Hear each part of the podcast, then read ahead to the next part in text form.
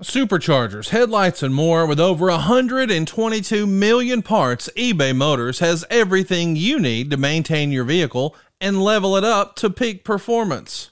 And with eBay Guaranteed Fit, your part is guaranteed to fit your ride every time or your money back. Stay on your A game with all the parts you need at the prices you want. It's easy to bring home huge wins. Keep your ride or die alive at ebaymotors.com. Eligible items only. Exclusions apply. See ebaymotors.com. When you need mealtime inspiration, it's worth shopping Kroger, where you'll find over 30,000 mouthwatering choices that excite your inner foodie. And no matter what tasty choice you make, you'll enjoy our everyday low prices, plus extra ways to save, like digital coupons worth over $600 each week. You can also save up to $1 off per gallon at the pump with fuel points. More savings and more inspiring flavors make shopping Kroger worth it every time. Kroger, fresh for everyone. Fuel restrictions apply. NMLS number 65084, equal housing lender. Woo! As an adult, don't we all miss spring break? Nothing like taking a week off from all your responsibilities. Well, here's the next best thing for adults a spring break from house payments. SaveWithConrad.com can help you get rid of all your credit card debt just like that. We're routinely helping our listeners save five, six, seven, even 800 bucks a month. And you don't need perfect credit or money out of your pocket to do this, but check this out no house payments for two months at SaveWithConrad.com.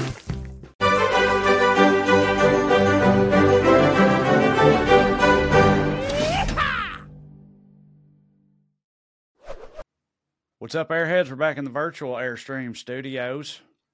I'm Trae Crowder. That's Corey Ryan Forrester. Hello, How Trae. you, how you doing there, Corey? Oh, I'm Where, what, lovely. do you know what region of Britain this is from? What I'm doing here? Because I don't. I do Oh, not. No, I don't either. I was just going to take a guess and say it was a Brummie accent, but I don't think it is. I don't No, know what I I'm think doing. Brummie. either. I think Brummie's uh, Birmingham. I think it's one. Yeah, Peaky right. fucking That's Peaky Blinders. Yeah, Peaky Yeah. fucking Blinders. You Which that down to the also, dock, you tell him to fuck off. That's what you do. and that Yeah. sounds like John Lennon too, right? Is that where he's from? No, they're all famously from Liverpool. From Liverpool, you're right. John Lennon. I'm in the But- but- Beatles, right? But they, but they Uh, kind of have that to it, don't they? Where it sounds like everything's a question, right? They definitely have that yeah, sing songy, isn't it? Just down Yeah, there doodling with right. the around with the boys, you know. with how sing songy their shit is, like more every day, I realize that how duh it is that our people came from there. You know, like especially with them and the Scottish. Like I, I've started like we all know that they say like yeah, a lot of British actors get to play Southern people because the accents are like very close. But like the more it- like watching Ted Lasso with like Keeley Jones, which she has that sort of Mhm. trash, you know, accent and I'm Mhm. sitting there playing it out in my mind, and I'm just like, yeah, yeah, I can, I can totally see how that turned into. I'll tell you what, motherfucker, and goddamn dip, dip, dip, you know. Yeah, me too. Do you know? And I, I'm not. I'm not throwing any shade here. I, I, I would not have ever known. We would it. never. I read. I read this on the internet. I love Jamie Tartt, right on Ted Lasso. You know, he's like, "It's poopy, coach." You know, Keely. I love his right? accent. Me too. I've read people. I've read Brits on the internet say it's not at all accurate or good, and I, you know, Wait, where's know he from? how he's from, and see that's the thing, right? That he's from the UK, but he's not Right. from the part of the UK that the accent he's doing is from. So he's still faking that accent. Yep. And I've read people, I've read pe- Brits from the at region he is doing in real life. I've read them say like, "Look, it's funny, and I love the character, but it's like not even close though." Well, terms of an damn. accent. And I don't, That- I don't know if that's true. I'm just saying, it- it's like we talk about. You know, how other people don't notice a terrible Southern accent. Yeah, but we do. But but, it drives me fucking crazy, right? Well, I, I think British people are like that with their accents too, because it's wild. Because it's a tiny little island, but they've got as many different So fucking many. accents as we have in this whole gigantic Without country. question, without um, question.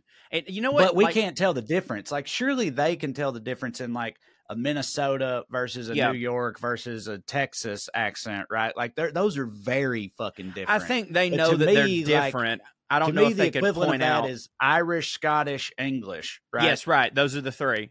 and but within each of those, and especially within English, North, and south. you know, people in Tennessee talk different people in Georgia, talk different people in Alabama, talk different people in Louisiana or whatever. That's true, but like I don't know. It's still wild, but that you can't. They've got so many different ones, and I can't. I couldn't. I cannot listen to it and tell you like that's a Brummy, that's a Geordie, that's a Right. a Scouse. I can That's- tell I the don't I know northern one are now a little that's bit better. Yorkshire. I don't. Yeah. I can tell Cockney Yeah, because it's like if they talk like Michael Brummie a little bit, maybe. Yeah. Yeah. You're right. Yeah. that I've and got a couple. RP received pronunciation, which Mm. that's the uh, that's the that's the classic aristocratic posh British accent. the um, R- uh, my dear boy. That's Yeah. that. I Yeah, I have a couple things to pronunciation. couple things to say to that. Uh, number one, on the southern accents, like yeah, they are very different, and people from the south, especially we know because we make videos that go out to the masses. I've been told so many times that I'm not from Georgia by people that are like from Georgia oh, because Oh, yeah, apparently happens to me too. my parti- yeah my particular and and by the way some people say it not denying the fact that i am southern they're just like i'm from that region and and you actually you sound more like you're from alabama. And I, I guess that's because like you know my grandmother and her people they like were from alabama and then i've got some people from over here so like my accent is like an amalgamation of all that shit. But on the second note that i wanted to say with jamie tartt like i'm sure they had their reason but like why not just let the guy do his British accent and not have to worry about it? You know what I'm saying? I mean, Like, was it that assumption is- important? my assumption is they probably wrote the character as being from Right. whatever that region is. He, the actor, goes in and auditions probably with that accent. Yeah. you know, and just because that's how the character's written, Yeah, the no, showrunners you're of. Ted Lasso are American, right? Right. Like, I mean, Bill Lawrence is American, Jason Sudeikis is American, whatever. So, like, they probably didn't even notice. And then they're like, yeah. And then at that point, they're just in it. You know what? I I'm fucking stupid. love the guy. I love the guy. He's got So my I- favorite again, I'm- accent. I'm, saying like, and I'm not saying that. I'm saying I've I've read people saying that who purport to know, but like you said, I've also. If you read in my comments, you'll see people saying, "I'm born and raised in Tennessee, and this son of a bitch ain't from Tennessee." That's clearly a fake accent, Yeah. and it drives me up the fucking wall. Uh, so, it, just because people say it on the internet don't mean shit. No, and I just have- realized I that- read that though. I just realized that basically what I said was, yeah, I mean, this guy's playing someone from the American South, but why not just let him use his Minnesota accent? It's pretty close. You know what I mean? Like, that's basically what I just said. And you just don't think about it from their point Right. of view. But I do, I love the way that he talks. It's fucking, that's so if that's fake, not good, I'm for that fake, not good. Yeah, me too. I do like it. Uh, later in this show, uh, my Venn diagram sort of it's the Venn diagram is broken in present day. It's not true at all anymore. But it used to be true for a long time that fancy people and trash overlapped with fighting wars Mhm. um, or going to war. Um, so we're going to talk about that a little bit, which some which leads into uh, Professor Cho's topic, which is Operation Mincemeat. I've 100% heard of that before. I know I have, but I I can't. know you have heard of it. Uh, there's been two is. movies. Yeah. And, uh, right. and I was just so fortunate to me and Amber were on the couch deciding what movie that we wanted to watch, and I was as usual in like a pretty World War II mood, and uh, we sat down, turned this one on, and immediately I was like. I, I loved it so much, and I was like, "Well, fucking, this works double." I'm talking about this shit on POA. So yeah, Operation Mincemeat. But first, uh, do you know what a white elephant is?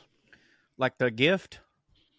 Well, yeah, but you know, elaborate. Like you're talking about, like white elephant, like because that's a Christmas gift where every. Hold on, What is it? Uh, it, it, there's so there's there's Chi- there's the Chinese Christmas where everybody gets one and then you try and then you what did I break up or something? No, I just y'all got a thing called Chinese Christmas. Well, no, no, and no. it's like That's that- different wacky Christmas. no, no, no. Like, so China, the China, that's funny, but and I'm sure that it's not politically correct to call it that, but like there's there's different. You know, at Christmas, like if there's a bunch of people, they often do the whole like everybody gets a gift and then you trade them. You know, well, I've heard Yeah. that be called Chinese Christmas before. I have no idea why. I guess the reason was that somebody's like, "This is different and don't hit. Yeah. Must be That- Chinese." That's what. That seems how that always goes. You know what I mean? yeah. yeah. Like- um, there's another word for it that I can't remember, but it's you know, uh, but but white elephant is where you get everyone draws a name and you get a certain person and you give it to them, and then that's your white elephant person. Right. Which I've mostly heard that called Dirty Santa with or, Yeah. or is it Dirty Santa? Dirty Santa or Crazy Santa or Chinese Santa. Chinese Santa. uh Got them reindeer on a rickshaw, baby. but that's also wait, no, no, what shit. It- what you just described is Secret Santa. Secret Santa, not Chinese Santa. No. Pretty different. But I but that's also no, that's not the trading the is it trading one fucking dirty Christmas. Santa? It, Maybe. I've, ne- I've literally never heard Chinese Christmas before. Hold but on. the but white elephant, yes, it's the one. That's the one where you like you steal gifts from people. Stealing gift, yeah, steal Christmas gifts. That's we a white it. elephant gift exchange. Yeah, right? yeah, you're right. sure. That that that is yeah, that's white elephant. Okay. But yeah, no, when you have a yeah, what you described a minute ago as Secret Santa, White Elephant is also called Dirty Santa or Yes, a Yankee swap. I'm Yankee swap. Totally. You sure you never heard that, did you? I I've heard Yankees. No, I'm thinking. Have you really? Yan- yeah, because it was on an episode of The Office. Okay, I was about to say That's the I- only I'm reason I'm, uh, right, I'm utterly unsurprised. We would not call it anyone- that. We would never. No, Never. no never. No one would No. ever call it that. We It's would like, literally to call it Chinese before- Yeah, right. Yeah. Yeah. Hell, call it Mexican if you want to. I'm not doing a fucking Yankee Not swap. Yankee. Yeah. Uh, I mean, it's true too. It's funny and true. It's funny and Um, true. The goal of the White Elephant Exchange is to entertain partygoers rather than gain a genuinely valuable or highly sought after item. Like I remember one time we went when before I moved away and everybody had kids and all that shit. We did Friendsgiving every year in uh, Celina, and I'd we had a big white elephant thing, and I remember um I I would bring I would print off and frame pictures of Joe Diffie, right? Yeah, uh, good gift. and and sign them, right? as Like, Joe Diffie. as Joe Diffie with like real vulgar thing. Like I only, I'm sorry to everybody, but the only one I can remember was it said, uh, "The smaller the titties, the sweeter the pussy." Joe Diffie. In my brain, it was going to be something like "Tell your mama's pussy." I said, "Hey, Joe I- Diffie." I'm not. I'm not kidding. I'm not kidding. One of the other years, I did sign it with "Tell your mama." Joe said, "Hey" or something like that. Like it was. Uh, but anyway. Hey, by the way, hold on just a second. Moment of silence. oh yeah, absolutely. He's by the jukebox now, boys. I, I see it indeed propped up, ideally. But um, anyway, do you have any idea why they call it that? Have you ever thought about White- why they call it that? White elephant? Like, has that ever crossed your mind? Because it had never crossed mine either. But like, Well, there, there is a reason. If I'm going to go with like just trying to use my logic, which I know anytime a question is posed to me, it's usually like, well, logic's not going to get you there. Otherwise, the question wouldn't have been posed in the way that it was framed. The reason I would say is because, like, okay, you've got Moby Dick, you've got White Whale. That means the thing that he could never get, right? So maybe there's a similar tie to White Elephant, the one you chase but you can never get. So something along the lines of the game, you're always chasing the present that you're never going to get. Therefore, it's the White Elephant. That's all I got. I mean, sometimes when you're like, I'm just going to use my logic here, it is uh truly insane. But that was that actually made you know some amount of sense. It's not at all correct, but it does. Like I follow. You're saying follow usually if I use thinking. my logic, it's crazy. Yeah. Yeah, uh, yeah. Usually you end up somewhere, and I'm like, I have no idea how any of that just happened, but okay.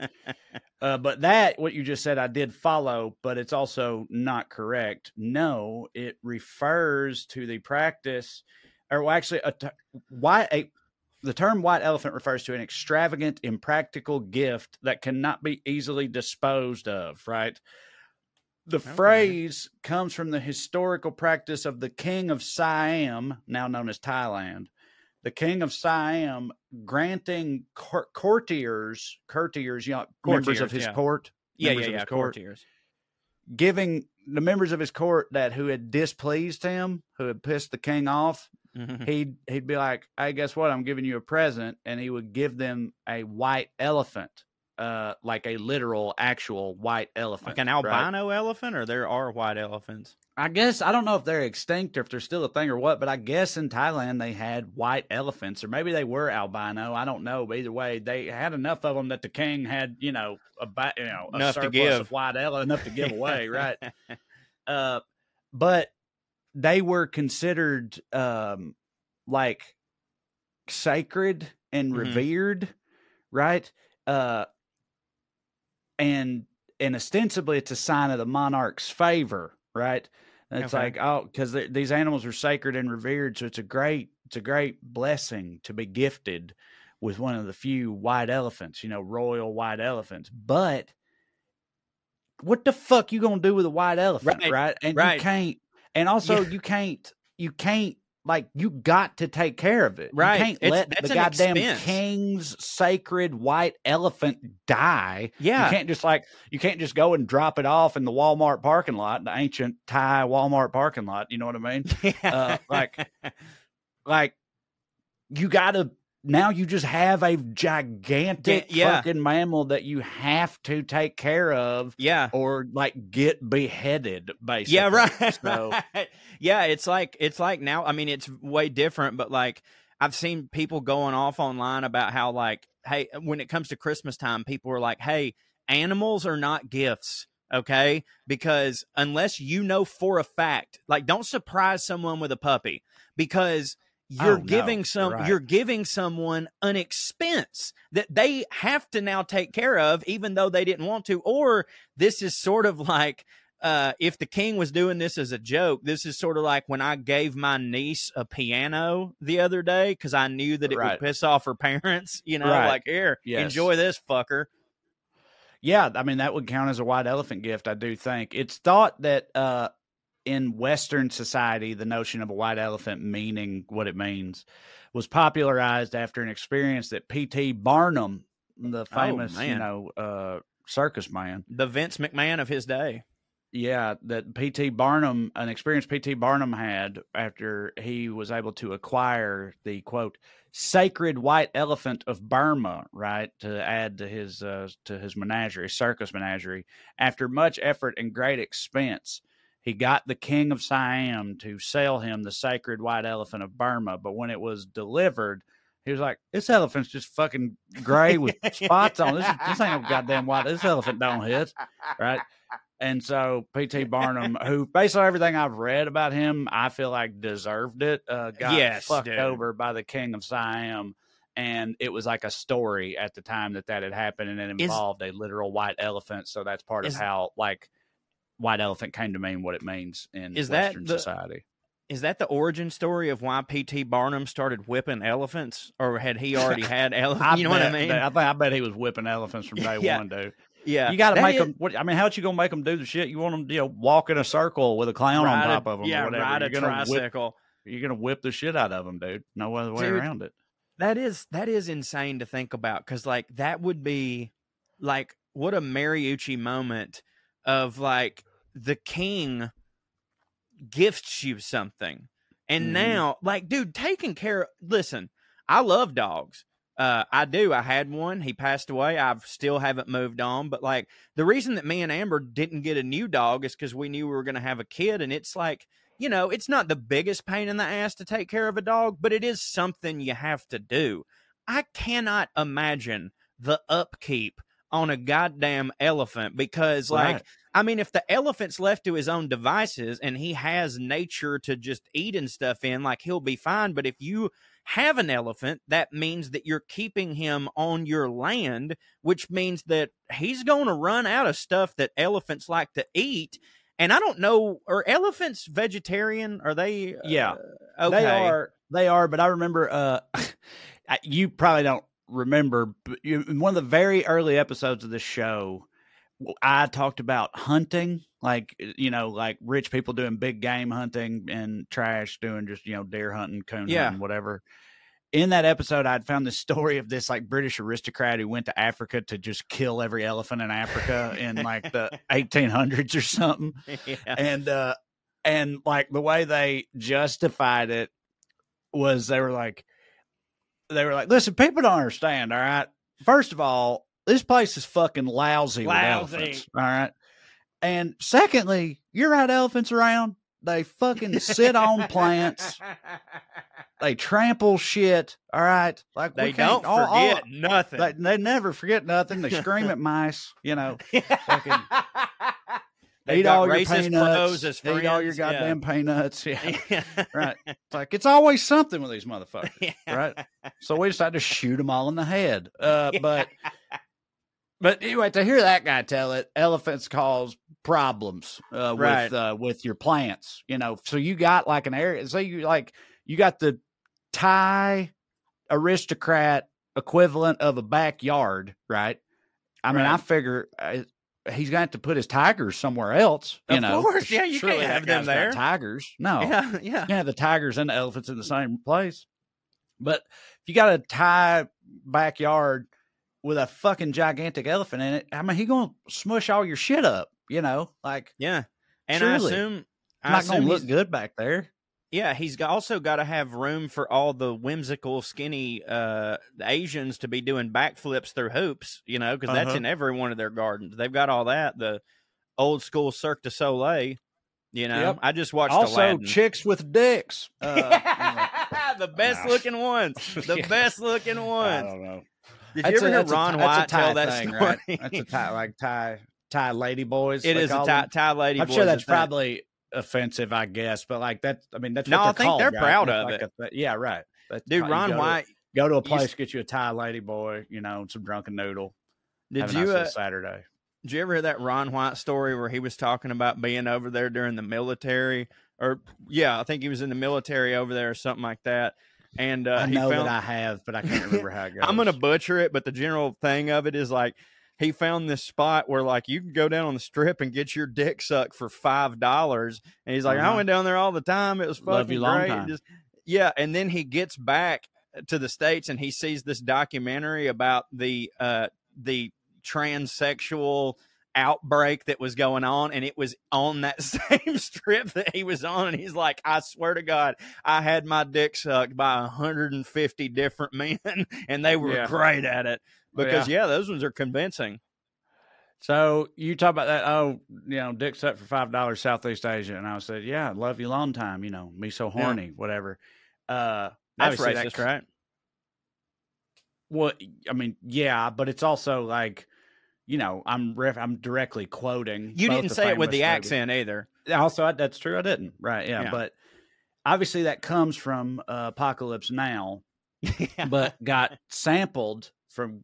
Apocalypse Now is one of my all time favorite movies. Movie. you know i've never rocks. seen it It's about war. I'm not surprised by that. I found it.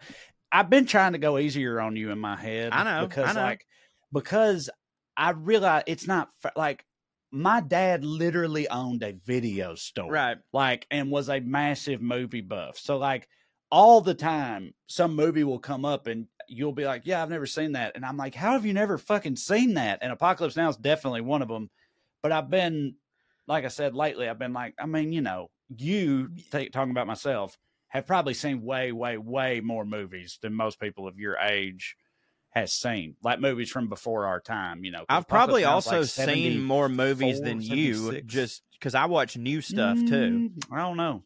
Buddy, I'm not We kidding. can't prove this, but I I really doubt that's true. You know, Okay, I've been a Net- okay. I've been a Netflix subscriber since high school. Okay. Back when they mailed you DVDs and fucking I um I mean you've definitely made up a lot of ground on me in recent years. well, and you know I that I'm mean, rectifying I. Like, used to think that I've seen. I used to would tell people like, "Oh, I've seen pretty much everything, unless it's a really obscure movie, then I've seen it."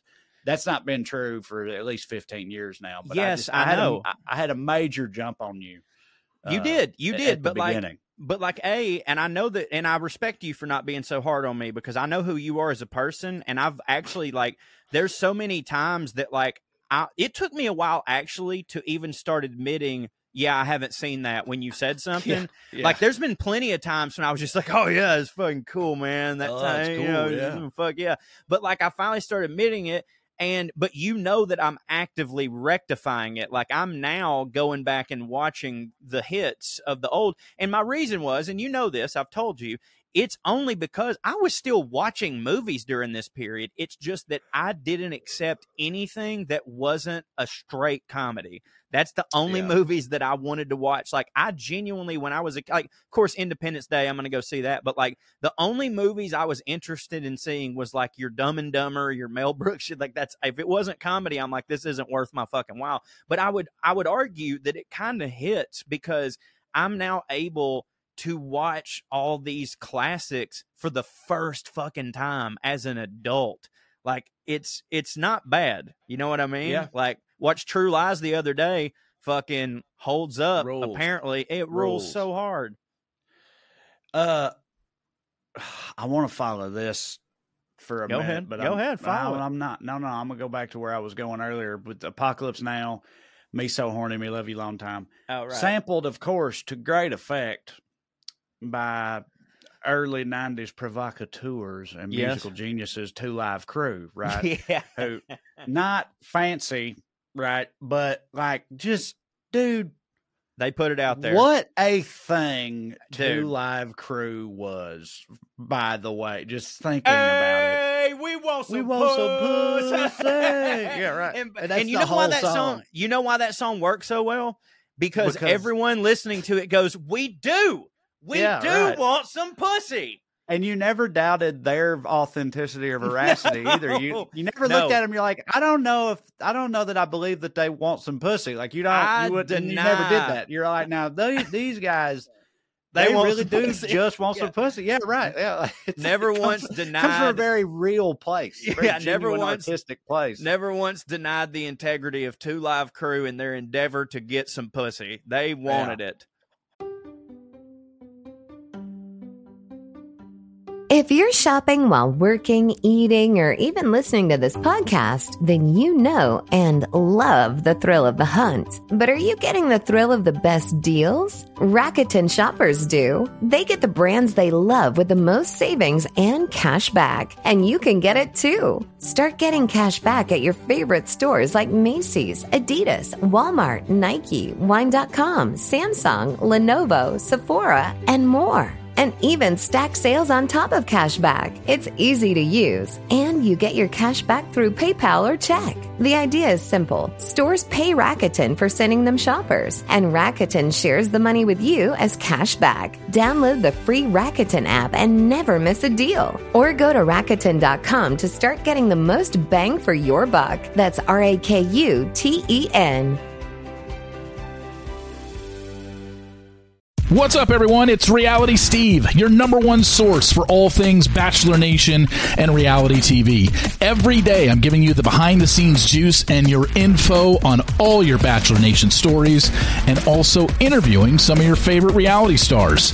My name has been synonymous with spoilers, but I'm so much more than that. Give me a listen. The Reality Steve Podcast, part of the Bleav Network. Just search B L E A V on YouTube or wherever you listen. Well, like in the era of sampling, dude, whoever the motherfucker was that was like, I got an idea. Let's sample those Vietnamese prostitutes in a pussy getting song. Right? Yeah, yeah, yeah. Fucking Genius. genius. Genius. Absolute genius. I know I Oppenheimer this, level. But uh and look, I'm not gonna lie, this is sad what I'm about to say, because you know, who doesn't love Two Live Crew? But it's also a feather in the cap of my hometown. Two Live Crew played Celina, Tennessee, uh a few years ago at a um a red ass bar, but also like I know it's like we you know, we got a black community in Celina and I'm sure they came out for that. I had already moved away and was doing terrible comedy in a biker bar or something that night in Knoxville when Two Live Crew was in town. But that's like far and away the biggest moment in Celina entertainment history. I would Yeah. say is th- them and the only other, the only other, and this was like before I was even born, but the only other act I ever heard of even doing a show in Celina was uh, the Kentucky Headhunters. Yeah, and that makes sense. it does make sense because did you uh, do you know That's you know where- Dumas Dumas, Dumas Walker. That's right was there. in was in Celina. Technically, it was in Moss, which is where Yeah. my daddy from, uh, which is just right outside of Celina. Uh, By the way, yeah, one of the most Dumas underrated Walker's where it was. one of the most underrated country songs of all time uh, is Dumas Walker.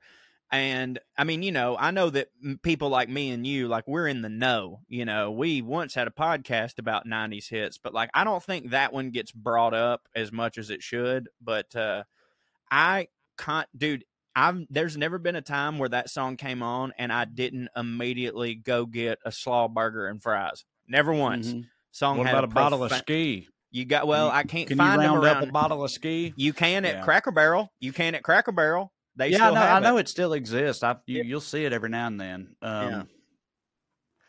Uh, well, anyway, this I have no idea how to transition from this into war, but uh, I guess that's what I'll do. Well, Uh, plenty of we- people that were at that Celina show probably got sent off to war. If I had to Mhm. guess.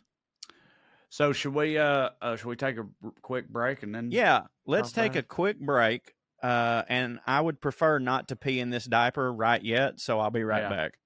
Friends, family, and loved ones, I bet you haven't purchased a Father's Day gift yet. I know that they ain't bought me anything. Uh, right. So y'all ain't y'all ain't done it either, have you? Well, not to fear the leaders in below the waist grooming are here. I'm talking about our friends at Manscaped. They're saving the day yet again with the Total package for the father figure in your life this year. It's time to upgrade his game from waist to face with this exclusive offer. Have him join the 8 million men worldwide who trust Manscaped and get 20% off plus free shipping with the code POA at manscaped.com. Y'all, I've I've worn out talking about Manscaped, and that's for good reason. I love them. These are my favorite items to have in my house. Not only do I have my hedge trimmer, uh, not only do I have my lawnmower, but I've got my ball deodorant because it is peak ball deodorant needing season. As I've told y'all a million times, you get out of the shower within two minutes, they're back to smelling like balls unless you use all the products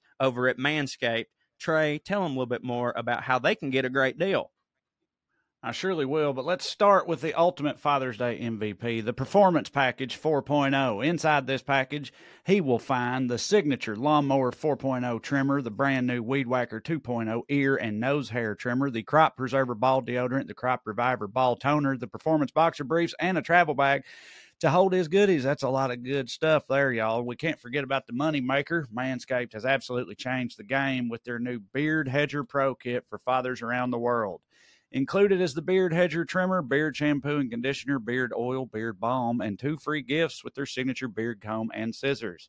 We all know how dads love their comfort. If his grooming routine is already dialed in, make sure to hook him up with Manscaped's Boxers 2.0. They are without a doubt the best boxers for men of all ages. Whether I believe I'm wearing my Manscaped boxers right this very minute. I mean, Me too. gonna do y'all I'm not going to do y'all the disservice of showing you, but I am, and they do hit.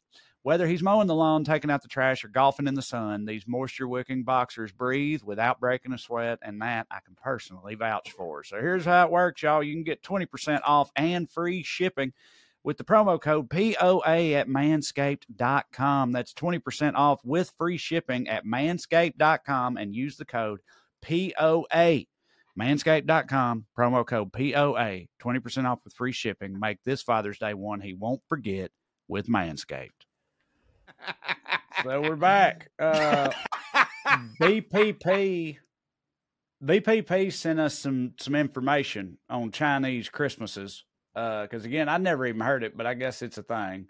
Uh, they're sometimes called uh, Grinch. Well, see, all right. This thing, this article says it's some kind, sometimes called Dirty Santa or White Elephant or whatever.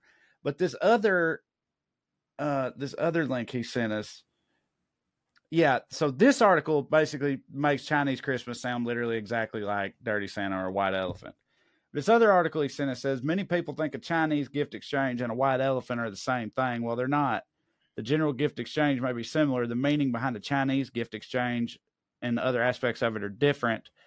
And it says the Chinese concept of destiny, right? Which I didn't know that was an ancient okay. Chinese concept. Yeah, I mean, it, Uh, they're the most first ones. things, well, Yeah. dude, most things that are long. concepts, right, Yeah, are are, are ancient Chinese concepts Yeah. when you get right down to like it. Sun Uh, Tzu invented war. You know, because they did yeah they did most of the things first but anyway the the, con- the chinese concept of destiny plays into a chinese gift exchange and as a result the gift you end up with is the gift you are meant to receive in a, in a sense your gift was destined to be your gift all along and the playing of the game was merely the path your gift took to ultimately arrive in your hands since your gift is destined to be yours there's no reason to unwrap it until the game is already over. So I guess in a Chinese Christmas, you're supposed to. right. Nobody, un- you can still take the gifts, steal them, pass them around, or whatever, but nobody opens anything until the very end. And the underlying conceit is that that is the It's gift your you destiny. destined to receive. Hey, Yeah. Before you move on, just because I just randomly said Sun Tzu, and I just have to tell you this because this is the only place it will ever fit. I'm an Audible subscriber. They don't sponsor us, but it is a great program. And they just put a bunch of free audiobooks on, one of them being The Art of War by Sun Tzu. So I went Yeah. to download it to my library. And but I noticed underneath it, you know, underneath every audiobook, there are like ratings and reviews. And of course, this one has like, you know, 40,000 reviews.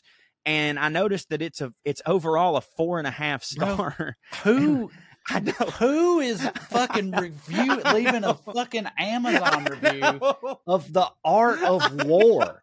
well, by dude, Sun Tzu, let alone that. Who's rating it uh, anything other than five stars?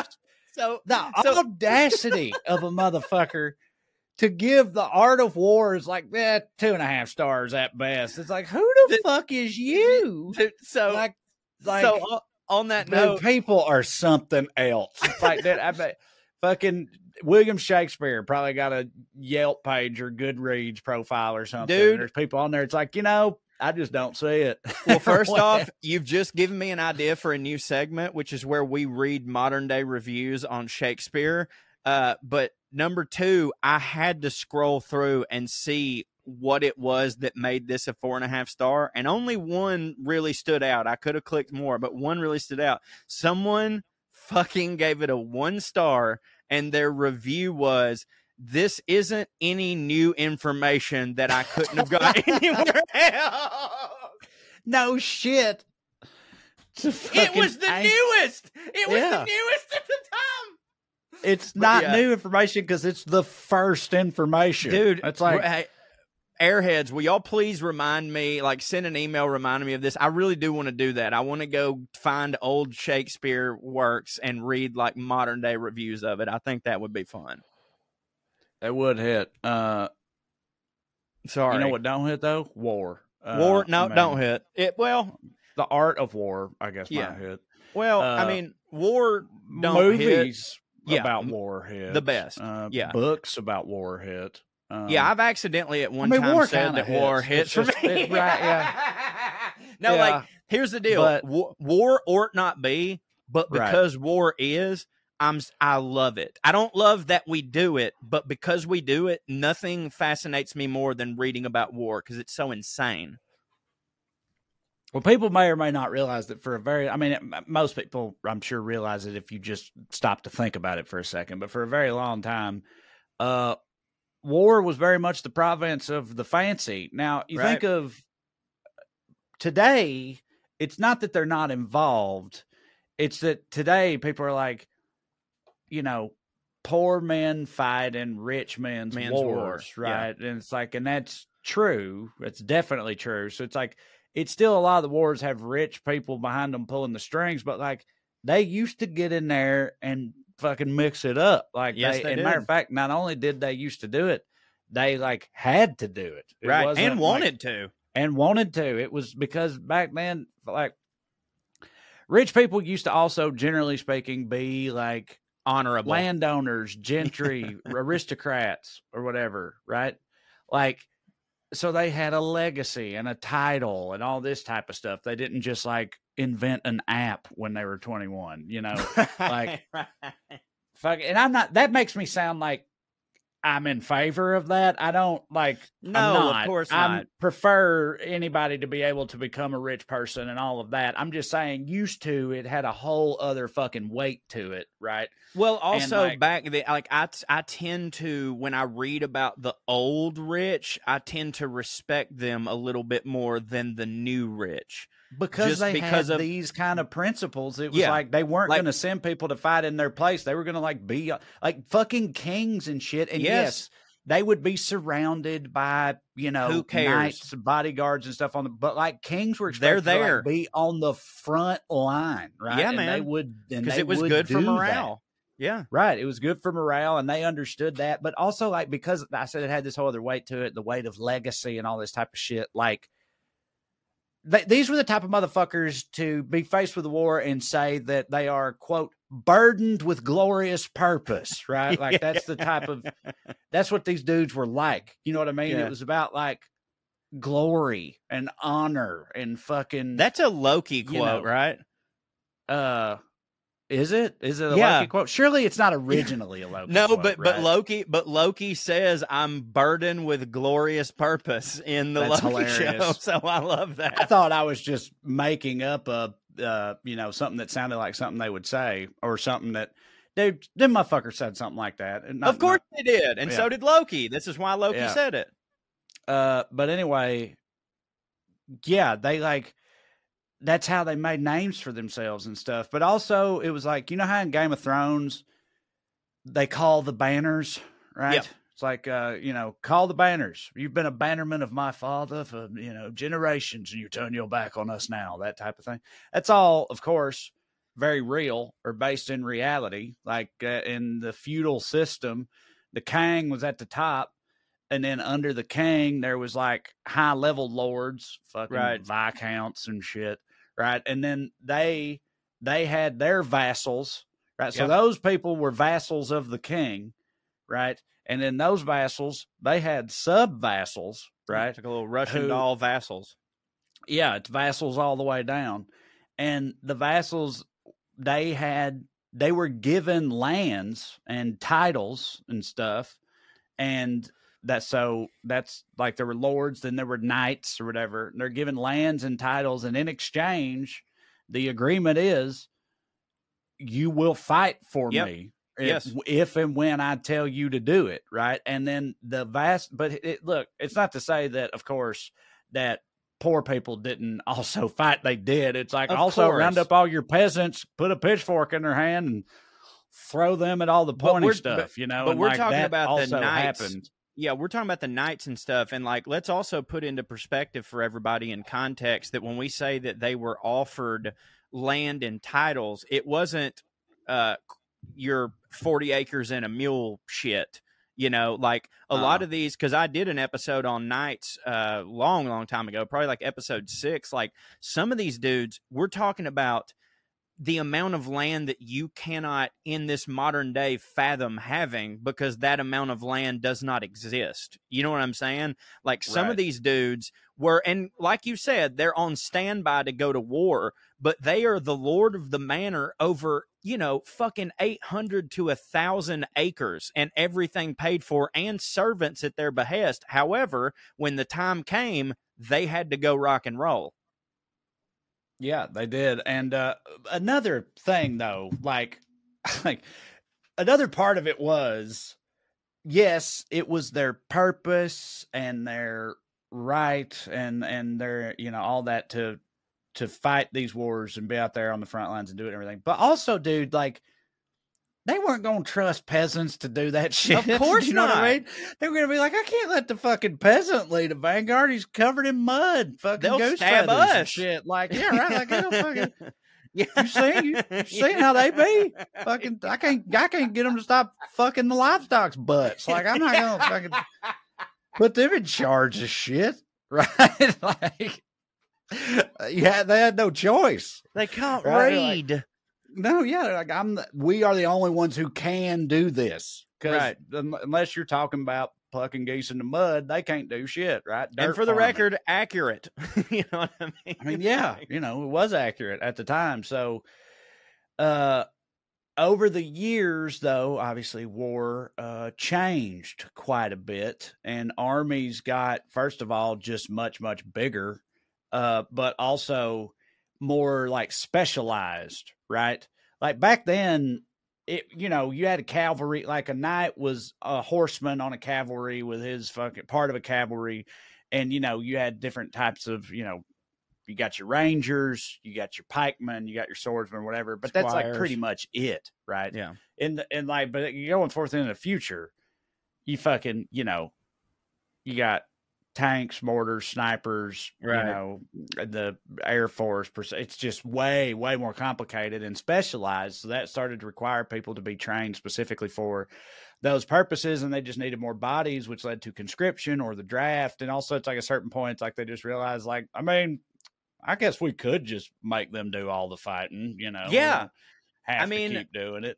Well, I mean, they Um, used like at a certain point in war, they realized that they could use poor people the same way we use the Chinese in making railroads. You know what I mean? It's like, and I'm not trying to be funny, but it's just like they're like, hey, listen, we need li- the people up there when we do this thing that we're going to do are probably going to die. So, who's the best group of people that it w- could die?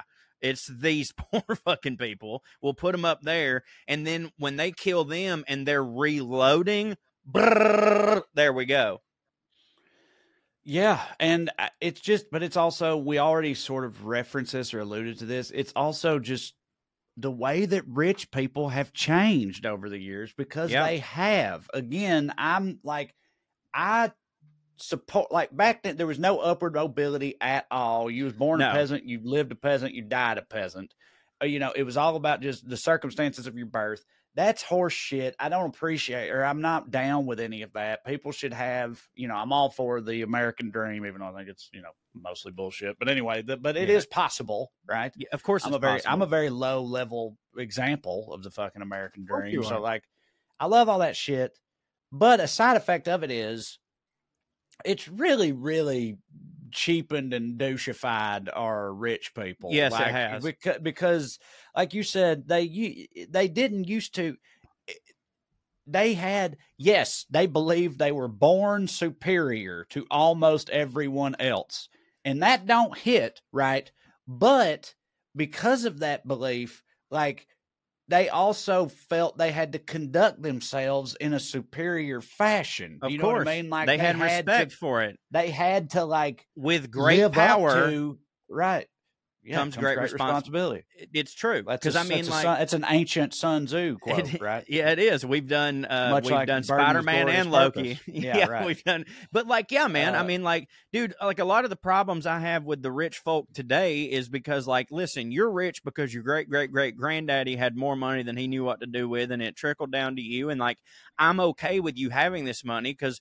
I mean, what were you supposed to do? Say no, don't give me this money, but don't act like that's not where it came from. But there was at some point that first generation that made it for you. And like the Industrial Revolution made it to where a lot of people who weren't in the landed gentry somehow got this upward mobility and really made a name for themselves. Like if you read anything about John D. Rockefeller, he's definitely my favorite rich person of all time. Now, I know he did some fucked up shit.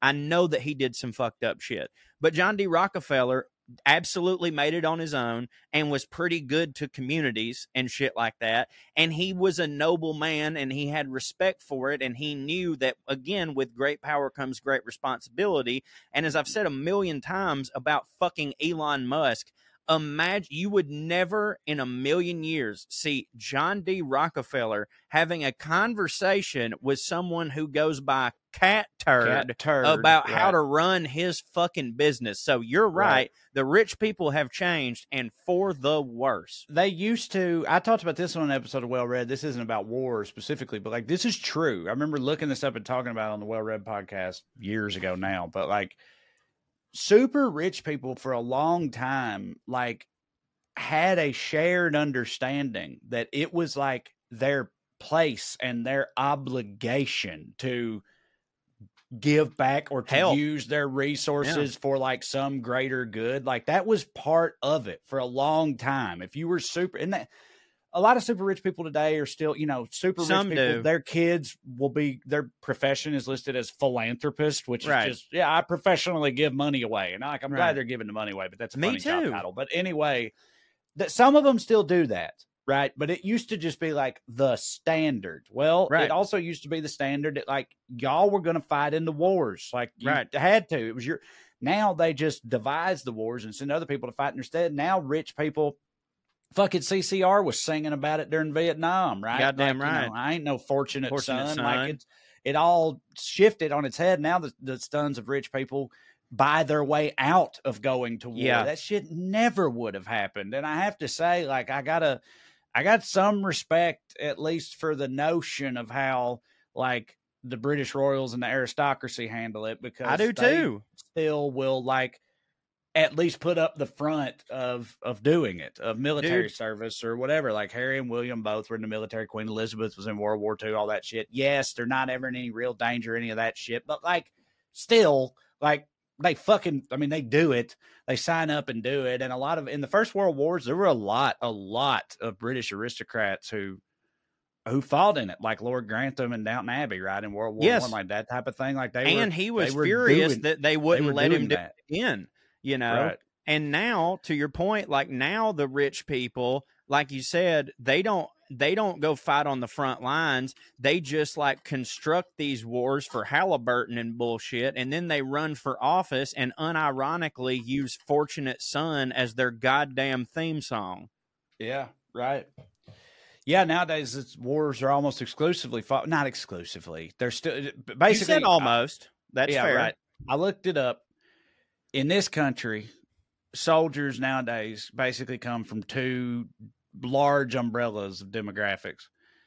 Uh legacy recruits, so Right. people who come from military families, right? And there's overlap in these two demographics also, by the way, obviously. And poverty stricken communities, white and black alike, and Hispanic too. Uh, underserved communities, you know, fucking small. The South, the South provides the uh, larger percentage of the American military than any of the other regions, which isn't even a little bit surprising to me. I mean, dude, my- me were like fucking in Celina, and I'm sure they still are. Like we were heavily recruited by the military. Oh, They- yeah. they they had a presence in our high school. I had multiple buddies who joined up. This is you know, I graduated 2004. I mean, this is fucking war in Ir- Afghanistan, war in Iraq shit. I had buddies. Had one one guy I went to school with got uh, got blown up over there, got killed. I had a bunch of buddies went to Fallujah and fucking all that was in the heavy shit for a long time. Um, because that's what you do. Because then, because like the flip side of it, it's Well, a fucking lot of this was post man, 'cause 9/11 the. Flip side of it, all, my experience was all All of it was, but yeah. like they, the flip side of it is that like it really is the reason that shit works is because you ain't got no fucking options in Sure, a you don't. like Celina. Like You don't. Me, I was like the smart kid. That was my like you in a place like Celina. Everybody's looking for their ticket out, right? And if you Of don't course. cash a ticket, if you don't punch a ticket out, you're going to be there forever. And the only real Right. tickets out are do scholarships, like I got, right? Which that was pretty rare. Uh, athletic scholarships, which was you know Even more rare. common. Oh, Well, I mean, more, more yeah, yeah. more common in Celina than the Right. academic ones, but Yeah, still right. like, but not to like SEC schools, dude. To fucking D Yeah, three yeah, yeah. or NAI But still, you get your education. Yeah. But still, yeah, you get it paid for. So it's like academic scholarships, uh, athletic scholarships. Those are two ways to get to college, or the military, right? Right. pretty. I mean, that's pretty much it. And for a lot of guys, the guys that weren't that great as students or weren't or weren't outstanding athletes, that only leaves one option: the military. Right. And like the military knows that, and also they go to these places, these poor communities, and tell them like, "Hey, you get a ten thousand dollars signing bonus. You like Dodge Chargers, right? You know, and when you're 17 fucking- years old, dude, right, that's like- insane, that's why I've always said like it's and it, it it's really is- predatory, but it's also like yeah, but it's all true. You know what I mean? it is Like, all it true. it Yeah, is- two things can be true. but it's like, but right, it is true. It's like, I yeah, two things can be true. it. Yeah, I mean, know? like, dude, I've, I, that's why I've always said, like, and and listen, this is just how it is. Like, you can't, like, when someone is like living in poverty, you can you can try your best to tell them, well, th- well, this is they're only doing this because blah blah blah. But it, but at the end of the day, when you're looking for the next meal and for your family to be fine, it doesn't fucking matter that it's a corrupt system. It is the system. It is what goes on. And like, I, I've always thought it was insane that like for the most part, they want us to pick our career when we're 18 years old. You know, like we're 18 Right. years old. If you remember being 18 years old, you don't know shit, right? And there's a lot of people like like no. like my wife for instance uh, and by the way i'm glad that she's an educator because she's a good educator she cares about her kids and we need those people but they're horribly underpaid but Oh, when yeah. you but an 18 year old when an 18 year old hears $37000 a year to an 18 year old that's the most money they've ever heard of in their entire life. So they'll fucking do anything. So with that signing bonus they're like fuck yeah man. If i could get $10000 right now mama won't lose the fucking house you know? And back in the day and I, i'm certain that it's still probably the case now but so many old dudes that went to our church when i was a kid were they would talk about their experience in the korean war some of them world war ii and the reason that they went is because it was either that or jail time. They had gotten in trouble you know. Yeah, right. they'd gotten That's in trouble and Yep. and the judge was like hey you can go serve eight or you can go serve your country. And they were like i'll go serve my country. Yeah, taking the black dude, send him yeah to the wall. yeah man yeah that's it it's what it is Yeah. Yeah, I don't know. That's wild. But so i'm sorry to take um, over there for a second No, no. I'm, I mean, I'm glad you did. I mean, that I know that last part, but yeah, it's just, it's just a bit of a bummer, you know, that like, that's my main takeaway from this is just how sorry our rich people have become. You know, fucking Yeah, they're- they're not respectable. Better, be better, rich people. Like, Yeah. because they again, it's this is not me sucking off the landed gentry of the past, but I'm No, saying, but they I were have- better. I- absolutely, I abs- and I absolutely have more respect for them than the ones today because they would, you know, they'd go out there and fucking really get in the shit themselves. Yeah, that the And, the um, what was the Julian Fellowes show that came after Downton Abbey that was on HBO Max? The not oh the my god, I not the Victorian- all about that. That I, a lot I of watched people did, it too. unfortunately. Yeah, I know. Um, Did they make a second season of that? I there I think You're talking about the one that took place in in New York, right? Yeah, yeah, new, they're definitely making a second season of it because friend of the show Michael Cerveris plays the butler, and he has told me that they were making a second season of it. Um, I liked it. I, I, I liked it too. I mean, listen, if you're, it, it's the when you're when you're the guy that did Downton Abbey, and we're going to compare it to Downton Abbey. Well, I just can't because Downton Abbey was absolutely fantastic. But my point is, is that I remember being on like a lot of Reddit groups and a lot of people like giving some flack to that show about how the main character dude was like super rich but also like super noble and always wanting to help people and stuff and they were like oh they're just trying to make this unrealistic character and I'm like no man like if you if you actually read about the John D. Rockefeller and you read about the early Vanderbilts, I, listen, of course they stepped on some necks to get where they were. Of course that everything that they did wasn't on the up and up. But for the most part, they did have a different sensibility back then because a lot of these people were first generation rich and they knew what it took to get there and they weren't fucking assholes about it. They were like, okay, I'm going to keep my millions, don't get me wrong, but like, do y'all need a school? I'm fucking in. And like nowadays, the rich are just, like I said, having conversations with Cat Turd on Twitter. Yeah. Posting, you know, pictures of lions and Ferraris on Instagram and stuff like that, which, you know, I mean, like, I, I get it, but, you know, it should be about was- more than that.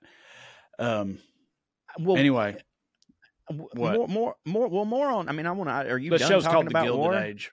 Gilded. Age, yeah. You- You're not done Uh, talking about war, are you?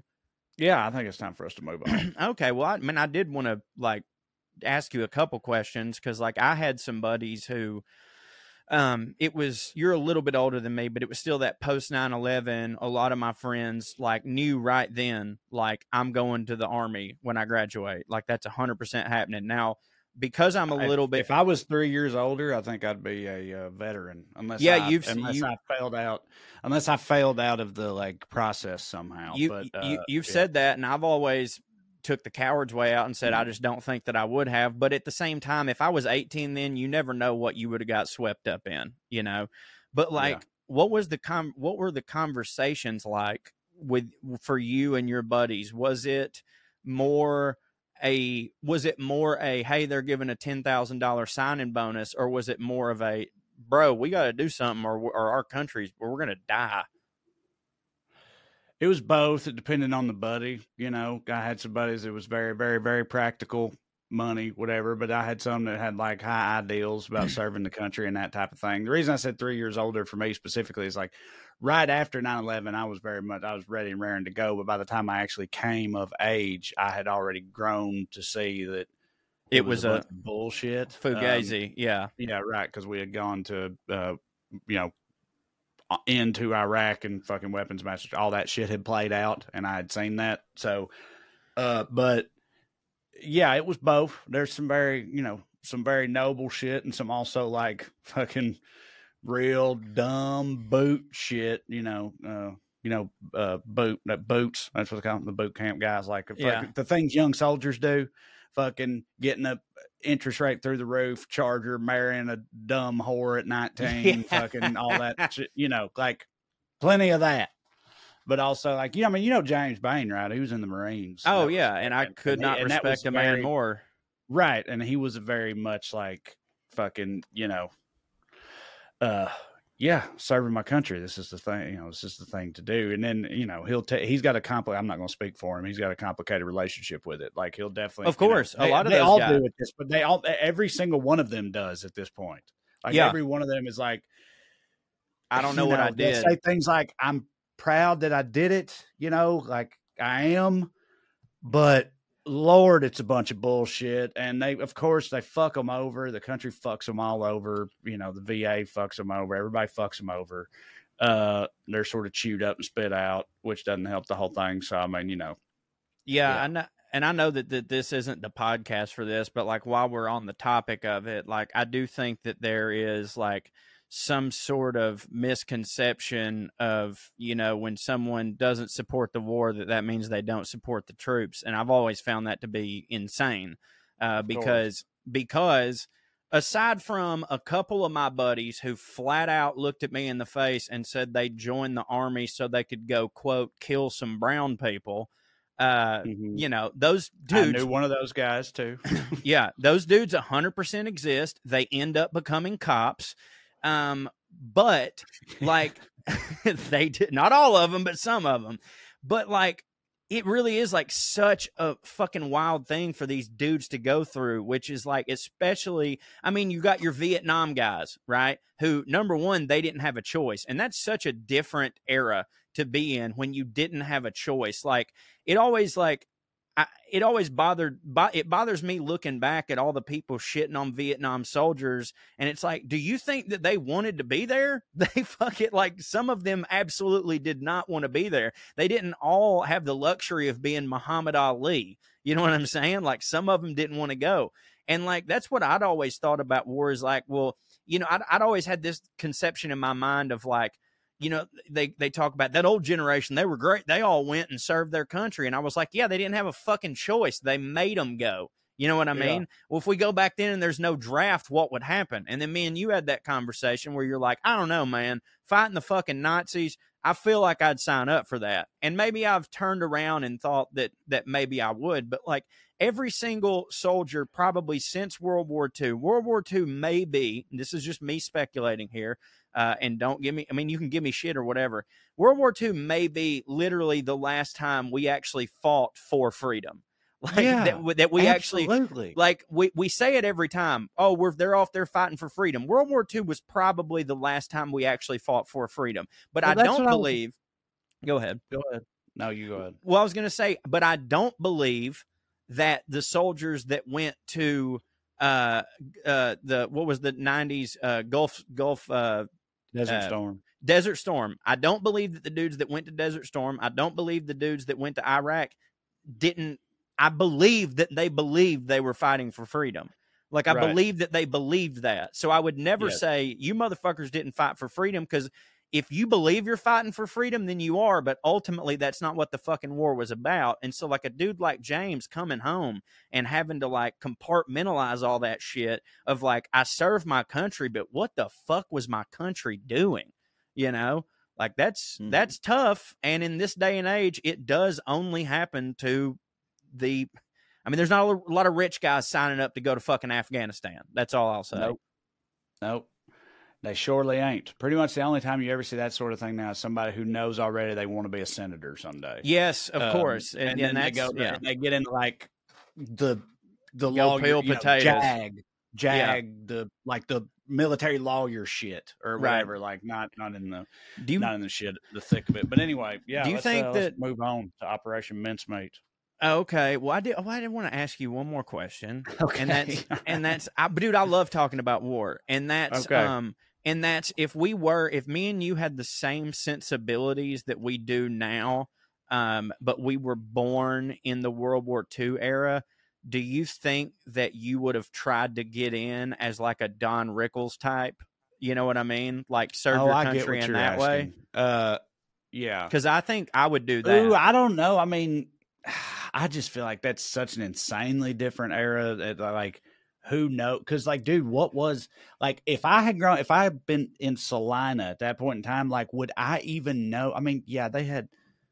Like, would I even know what comedy was? you know what Yeah, I mean? right. Or have like comedic inspirations to? yeah, that's different. do If we were or born at a different like- time, we wouldn't have even known what it was. But you Yeah. know, just assuming that like we I know my dad, my grandpa like told me story. They go to like there's an old country store with like a shed out back that had a projector in it, and for a Right. nickel they'd run the Buster Keaton picture, you Yeah. know, or whatever. Like, so people were watching movies even in fucking Clay County. So I don't know, maybe I love hearing about that shit. Don Rickles, Mel Brooks, Carl Reiner, and them in World War II, like yeah, uh, hitting, like they're like doing shows and World yeah, War yeah. Bob Hope, all those guys, and I think it's admirable. And like, uh, you know, i've I've put my I've like actually this year officially like put myself up for a USO tour or whatever. Like I I Oh, did all the things. do that.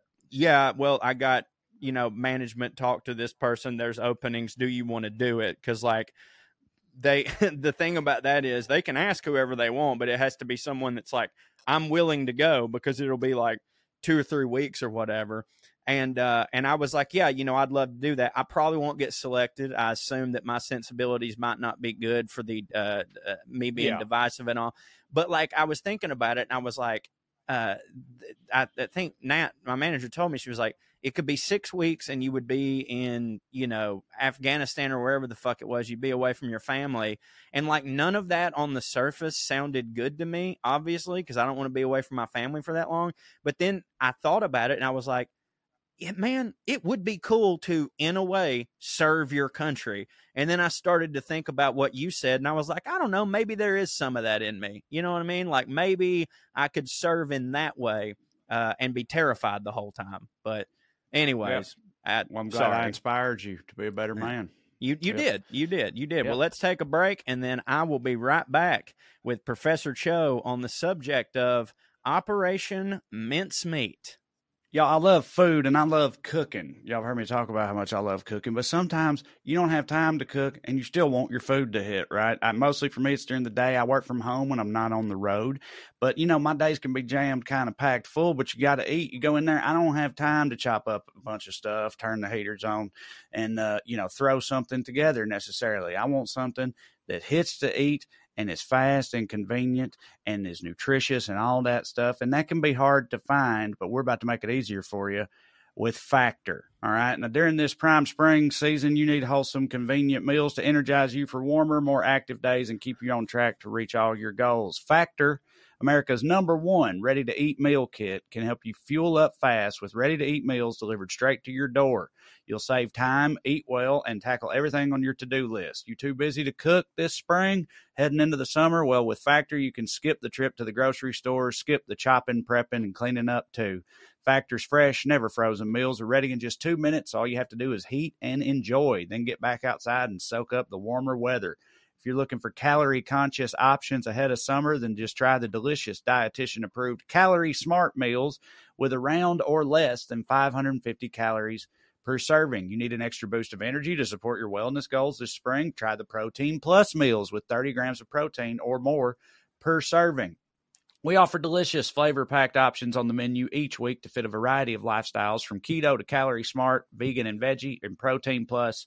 All prepared by chefs and approved by dietitians. Each meal has all of the ingredients you need to feel satisfied all day long while still meeting your goals. And if you're looking to mix it up, you can add a protein to select vegan or veggie meals as well. Cho, tell them about the rest of it.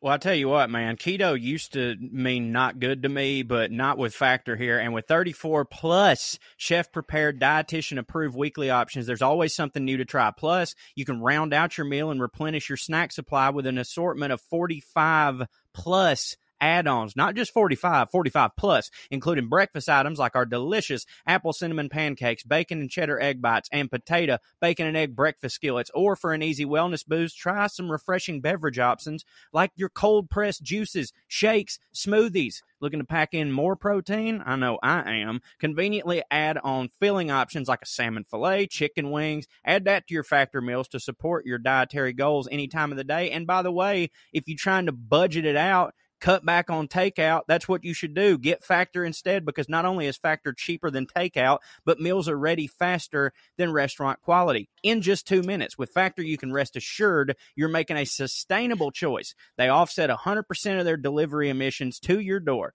100% renewable electricity for our production sites and offices, and they feature sustainably sourced seafood in their meals. This May, get Factor and enjoy clean eating without the hassle. Simply choose your meals and enjoy fresh, flavor pack meals delivered to your door, ready in just two minutes. No prep, no mess. Head to factormeals.com slash POA50 and use the code POA50 to get 50% off your first box. That's code POA50 at factormeals.com slash POA50 to get 50% off your first box. I'm no mathematician, but that's half. Cho, that's 55 0, right? Uh, yes, five sir. zero. Yeah, five zero. POA 5 0. Five Just to zero. make sure Yes, you are knows. correct. Yeah, factormeals.com slash POA five zero and use the code POA five zero. Thank you, Trae. Always keeping me on my heels.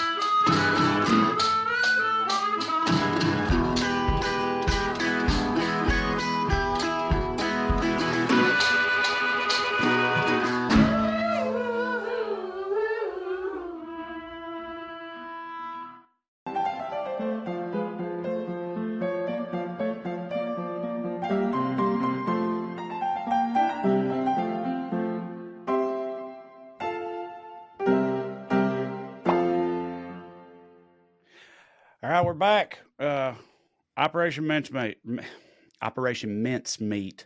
What? Uh, just, can you tell me the movie you watched or not? Operation You're- Mincemeat. oh, that's the name of the movie. That's the name Who's of the that movie. There was there was also another movie called The Man Who Never Was about this, but that was a 1950s movie, and I haven't watched it yet. Uh, the people in Operation Mincemeat, uh, Colin Firth, um, Tom Wambsgans from Succession, Oh, is yeah, Matthew Macfadyen. Matthew Macfadyen. Yeah, Or he's in it. I'm not sure. Yeah, and he fucking crushes. The movie's great, and also he always crushes. How? also- when did that movie come out? I never even heard of that movie. I don't think. uh it, it was like 2019 or something so tom had like succession had already come i assume that he got this because of succession you know because he was one of the leads like it was him and colin firth basically the leads and also i believe her name's kelly macdonald uh she was in Yeah. uh, boardwalk empire Yeah, yeah, yeah, yeah. yeah uh so those are like the three main leads uh there's a cavalcade of other uh that guy from that thing actors in it and it's a fucking fantastic movie um but yeah those are the main characters and uh do you want to just you know I, I'll- I will tell you i'll give you a hint and you can tell me what you think it's about it, it was a it was an uh, undercover espionage military operative mincemeat I don't know. I mean, I I know I've heard of it. When you get into talking about it, maybe I'll be reminded, but I don't know. I got nothing right now. Well, I had never heard of it either, and I again, and and everybody listening to this podcast knows it doesn't mean that I'm correct all of the time, but I'm very interested in all this stuff, so I seem to know a lot. I, I know a little about everything. That's kind of my thing, and I'd never heard of it before. Uh, so I saw the movie, I clicked on it. I, basically, what I saw was, oh, Colin Firth, because I'm a huge fucking Colin Firth fan and you know started watching the movie hit for me and realized i wanted to talk about it. So trae here's the deal. In 1943 world war ii raging you know and the allies were not having a really good go of it uh, there for a while which is fucking crazy. I mean there's that whole norm bit about how he's like uh, germany decided to declare war and who did they choose as their enemy the world. The world. Yeah. and he's like, and you'd think that'd be over in a day, but no, it was actually pretty close. and it was. Like Hitler, Hitler, and of course you can't not give uh Stalin and all and Mussolini and all them some credit. Like the Axis were were doing their thing, and Hitler was holding down like all of Europe. Like he had he had a spot in all of Europe. There was really no way to get around Hitler you know like they they couldn't just bring a united force to it because then hitler would know that they were coming and he's like fucking all their shit up. So at this time this is when the british are being bombed like nightly like like just you know in england they're just sitting there and uh, bombs are you know just blasting over them all the time which like I, I i don't know if me and you have talked about this but like i've always thought like god damn how fortunate America was at that time to not be over there. You know what I mean? Like like we got hit with Pearl Oh, Harbor. yeah. You know. Right. Yeah. Like yeah. like we got hit with Pearl Harbor and like when I was a kid I was always like dang I don't understand why they didn't hit us more and it's like well they had to fuck it like if if Germany wants to hit Britain and all these places they're right next door and now that me and you've been over there we know exactly how close it is. So like America's proximity to all this in the war was so beneficial, at least for our lack of loss of life here. Yeah, I I I can't help but wonder like uh if that might not have just changed like uh, everything or a lot of Yeah. things. With like I don't we can't like if we somehow were over there, we wouldn't be the country that we are. It's all just so impossible to know. But my point is, like, I feel like if because I fit, look, I could be wrong, but I think they wanted they being the Axis powers were like, I don't feel like they really wanted to smoke from America. No, Like, they wanted- didn't. They want they wanted America to stay out of it for Yeah. as long as possible. So, like, if we had been over there or in closer proximity, like would they have been fucking with us? I don't know, or would it change the whole dynamics of everything? Because I feel like they they didn't want to incur our wrath for a long. Like I feel like I don't know, but I feel like when Hitler heard that Hirohito bombed Pearl Harbor, he was like, "You did what?" He- you know, yeah, like, yeah, but dude, I that's what I was gonna say. Like, like if you want to do like alternate history, I'm not saying there's not later a tipping point, but like if Pearl Harbor doesn't happen. And I, and I'm also not saying that like aren't y'all welcome for the U.S. winning the fucking war because clearly, and this story's going to explain it. It was a fucking team effort, and that's another thing why I love this movie so much. Is like as an American, we're just basically spoon fed the whole. It was all us. We're the ones that won the war. Yeah. you know what I mean. Yeah, yeah. And we buy it, and it's fun to know. Uh, but I do think, like in terms of what you were saying, like if we did not got in when we got in, it would have been a little bit different, you know. So this is when the the Allies they need something to turn in their favor because Hitler just has a station everywhere, and this is where they turn to espionage and counter espionage. This is going to play Yep. a huge factor. Yep. So MI6 and MI5, they're working round the clock to try to figure out how they can use spying to their advantage and throw Hitler off. And like, because like I said, they needed to break into Europe, and their best way to do that, they knew they'd planned it out. They'd played their. It's funny when you watch all this, like it really is so much like a game of risk. Like, like thinking about like uh, uh King Stannis at his table doing all that shit. I mean, they're doing that, you know, and they're This playing ain't this whole. this ain't this ain't the one with the the the code and Alan Turing and all that shit. is it? No, no, it's not. Uh, But I do want to. I, I, it's been that's a separate operation. It's been requested a lot, and I definitely want to cover Alan Turing. And I'm. A, I think that one might end up being a two part episode. Uh, but no, this is separate. Uh, so MI6 and MI5 are trying to figure out how they can somehow use espionage to throw Hitler uh, off of their off of his game.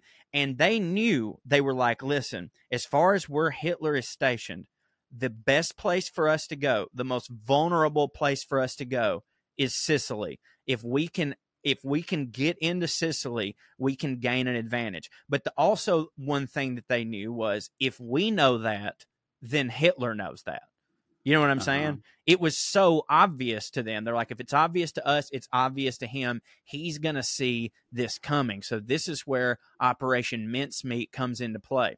So, uh, before we uh, continue, I would like to talk about how complicated the spy game is in World War II because the British intelligence, they're employing these spies who are in cahoots with the German forces, right? Of course, they've got dudes over there who are like claiming to be Nazis, but really they're working for the British. But then you've got these dudes who are Nazis claiming to be working for the British, but who are actually working for the Nazis. So it's like a, a double, triple agent situation. Nobody knows who to trust. Like nobody at all knows who to trust because, like, at one point during this whole thing, they've got a guy who is like former British intelligence, but he's cozied up to Hitler, and they're like, we know that we can use him to get in. And then someone's like, yeah, but you know that he actually likes Hitler, right? And they're like, yeah, but he'll do this for us because he needs Hitler to think that he's working with us. you know what I mean? Like, it's the most complicated. You can't fucking trust anybody. I don't know how it works in the spy game of all times. So, like, they they have an entire group of Nazi officers who called themselves like the anti-Führer agents, and they're you know in England talking about like we're we're we're against you know we're against Hitler but all the information these guys were getting is basically Hitler made them do this so that we will fucking trust them right okay. so these the spy it's like it's it's literally triple agency and so how they kind of go around this is like spies are constantly having to like plant false information to their informers so they can see it come out the other side, just like in The Departed. Yeah, like yeah, yeah, oh. yeah, yeah. But like, well, but, but, like in The Departed with the Social Security yeah. numbers, it's like, hey, do yeah, all this, and if it comes out the other side, I know. But like again, it's, it's like still... Tyrion did that in the first season of Game of Thrones with uh, Varys, Littlefinger, yep. and yep. somebody else, and then that's how he knew who the leak was. Where he was like, "I yeah, only told one person this shit." That's yeah, ver- I only told one person that version of the story. So exactly. Anyway, so yeah. they did they did that shit all the time. Um, so Operation Mincemeat was originally called the Trojan Horse because that that was you know they were just like that's what we need to do is a Trojan horse. That's what we're looking for here is planting false information inside something that seems uh, real. That that's what they're trying to emulate. So what they need is for, like I said, they need to get false information in the hands of Adolf Hitler, but they need Adolf Hitler to believe that it is true information. So the idea came about from this memo that had been going around the MI6 office, and it was called the Trout Memo. All right, and the reason it was called the Trout Memo, it was an analogy or an allegory or whatever, right? and it was it was issued by uh, Admiral John Godfrey. And here's here's what the memo says: the trout fisher casts patiently all day. He frequently changes his venue and his lures. If he has a frightened fish, he may give the water a rest for half an hour. But his main endeavor is to attract fish by something he sends out from his boat, and it's incessant. So this memo list the 54 ways that the enemy is basically like trout and you have to fool them in the same way as trout, right? And so, and it's basically just because John Godfrey was a huge trout fisherman. So he just wrote mm-hmm. it up mm-hmm. like this. Now, I say he wrote it up, it was attributed to him, but many believe that it was actually written by his assistant. Do you know who his assistant was? No His assistant was a soldier by the name of Ian Fleming. Ian Oh, Fleming yeah, would go on All right. to write James Bond. James Bond. Yep, yep, yep. Now- this now if- may be the only context in which I've ever heard of Operation Mincemeat. Actually, Yeah. was that Ian Fleming was part of it. So I actually I don't know that I do know, and also none of the rest of this is ringing a bell. So yeah, And I want to get ahead just a minute and talk about the the movie versus like what actually happened, which the movie was very true to the source material. But like when me and Amber first watched the movie, I guess I didn't catch that they called him Lieutenant Fleming. Like I didn't, I just didn't catch that, you know. And so to me, he was just some guy. And at the very end of the movie, they're sitting there and and and everybody was joking about how everybody in the office was writing uh writing this whole time trying to get famous by writing and at the very end like they get through with all this stuff and that character's sitting there typing and they're like what the fuck are you doing and he's like oh i'm just working on a little spy novel and Uh-huh. at, when i first watched it i didn't realize that but then i learned this information went back and watched it and i was like holy shit that's a nod to him writing james bond. Uh, so here's where our main players come in. You've got charles and nobody knows how to pronounce this motherfucker's name. I've heard it said nine different times. Cholmondeley is how it's spelled, but that's not how it's said. And I can't remember how it was said, but he was a British intelligence officer from MI5. Ewen Montagu, which is the character that Colin Firth, pl- Firth played, he was a British intelligence officer, mm-hmm. officer from MI5, and he was responsible for overseeing the operation. And here's the plan the plan is that they're going to have a soldier wash up on the Spanish shore because Germany has a large presence in the Spanish shore or in, in Spain. They're going to have a soldier wash up on the Spanish shore, and in the pocket of the soldier's jacket, there's going to be a letter talking about the Allies' plans to invade Greece and Sardinia, which they had no plans at all to invade Greece and Sardinia, but the goal here is to get them to think that so that they move some troops out of Sicily and overnight they can come in and overtake it, right? So that's all well and good.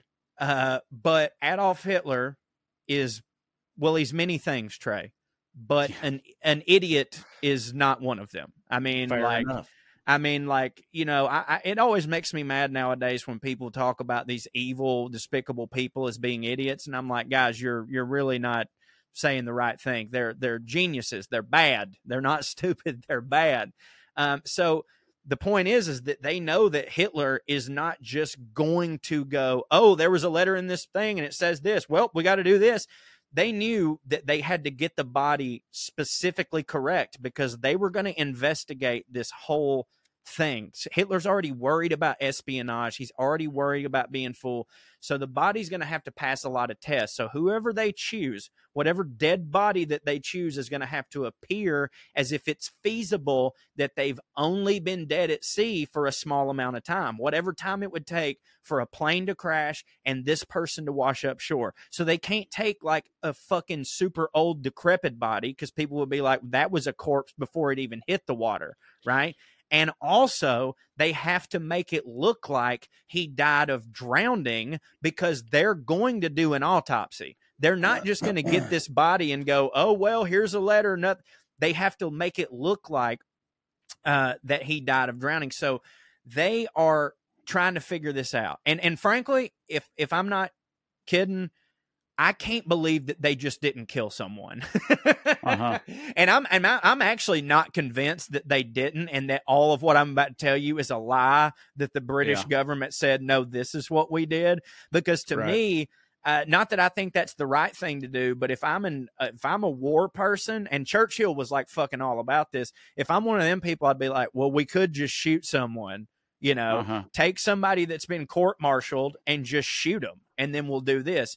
But according to this story, that is not what they did. So they have to go down uh, to the morgue uh, where they find this feller named, I believe his name was Bentley Purchase, a Mhm. just tremendous British name, Bentley Purchase. That's I know just you- SoundCloud. You know, um, so, Bentley so that, Purchase. That's one of my favorite Lil Wayne songs and activities. Uh, I didn't even think about that. Uh, so they tell this dude at the morgue, they're like, yo, this is official classified business. We need a dead guy. And that guy was like, well, I mean, shit, I got a dead guy. I got, I'm lousy with Mhm. dead guys. And they're Mhm. like, okay, but here's the deal. Uh, it needs to be someone that didn't shoot themselves in the head because we can't have a wound like that. It can't be, you know, they can't have any type of marks on their body. It's got to be someone who just passed away naturally. And you'd think, like, oh, people pass away naturally all the time. Sure, of course they do, but not war age people. You know what I mean? This has to be a Right. young Yep. person. This has to be a Yep, yep, young person that on the outside it looks like they just they drowned. So Mhm. the guy the guy goes, All right, I, I think I may have someone. And they pull up this dead guy named Glyndwr Michael. Uh, he was a homeless man who had died of rat poison, and he'd only been there a few days. Now there was speculation on. Uh, at first, they said this guy killed himself, but then during the initial autopsy, they found bread in his stomach, and they found that that was probably where the rat poison was. So really, even more sadly, what had happened was this guy was destitute. He found a piece of bread to eat, and the bread had rat poison on it, and he died. Right. So Yeah, now well, that they- probably wasn't an accident. I assume they were, yeah, right, know. right, right, right. it's like, yeah, they're, that rat poison was t- doing double duty as a hobo poison. I'm assuming. Um, for sure and and again like i'm not convinced that any of this is true like i wouldn't i just like as much as we know about how governments are especially during war i do not put it past them to have just killed a soldier and done this Mhm. shit so anyways he'd been there a few days so they're like all right he's kind of perfect but we need to keep him as he is. So now the, the clock's ticking they got to get their plan going because this guy can't decompose any more than he already is. So they're having to keep him cold, but they can't keep him too cold because when you freeze a human body, the internal organs and fluids like crystallize in a way that it would be very apparent to someone who knows anything about dead bodies doing an autopsy on it, right? So they've got to make make it look like he's drowning. So they've got to get syringes and fill his lungs up with water, right? They've also got to give him a badge and they've got to give him an ID card. Like when he goes over there, he can't just be a body. He's got to be in the full regalia, you know, mhm. and they've got to have a picture of his face on a badge. Well, at first, they just tried to do what a lot of trash people do at funerals and prop his ass up and take pictures of him and stuff but they Right. couldn't they couldn't get it to where he didn't look like he was dead you right, know yeah, that's. I would imagine that would be a problem in Yeah. photographing a corpse. like they would try to like make him smile and then it would just pluck and then he would plunk over Yeah. so finally they they were like we can't fucking get this done so they just had to like secretly go around military bases and stuff in Britain and find someone who looked a lot like him and take a picture of this person which like it makes sense. When he's dead it's going to be a little you know disconstrued or whatever. So they find someone that looks just like him. Um, but they also have to they can't none of this is enough. None of this is enough because if you just have a person who washes up dead and has a badge on and has this letter that's not going to make sense to anybody because that's not how a regular human being travels. A regular human being has personal effects. They have what spies call pocket litter. And pocket litter is just ordinary stuff that when you find a dead body, you like stuff in their wallet, pictures in their wallet, receipts, something that you use mm-hmm. to sort of create a narrative about this person. It would be something that a detective would use if they found a dead body, right? So they go, well, we've got to have stuff in his pocket. And then they decide, well, he needs a girlfriend, right? He needs a girlfriend.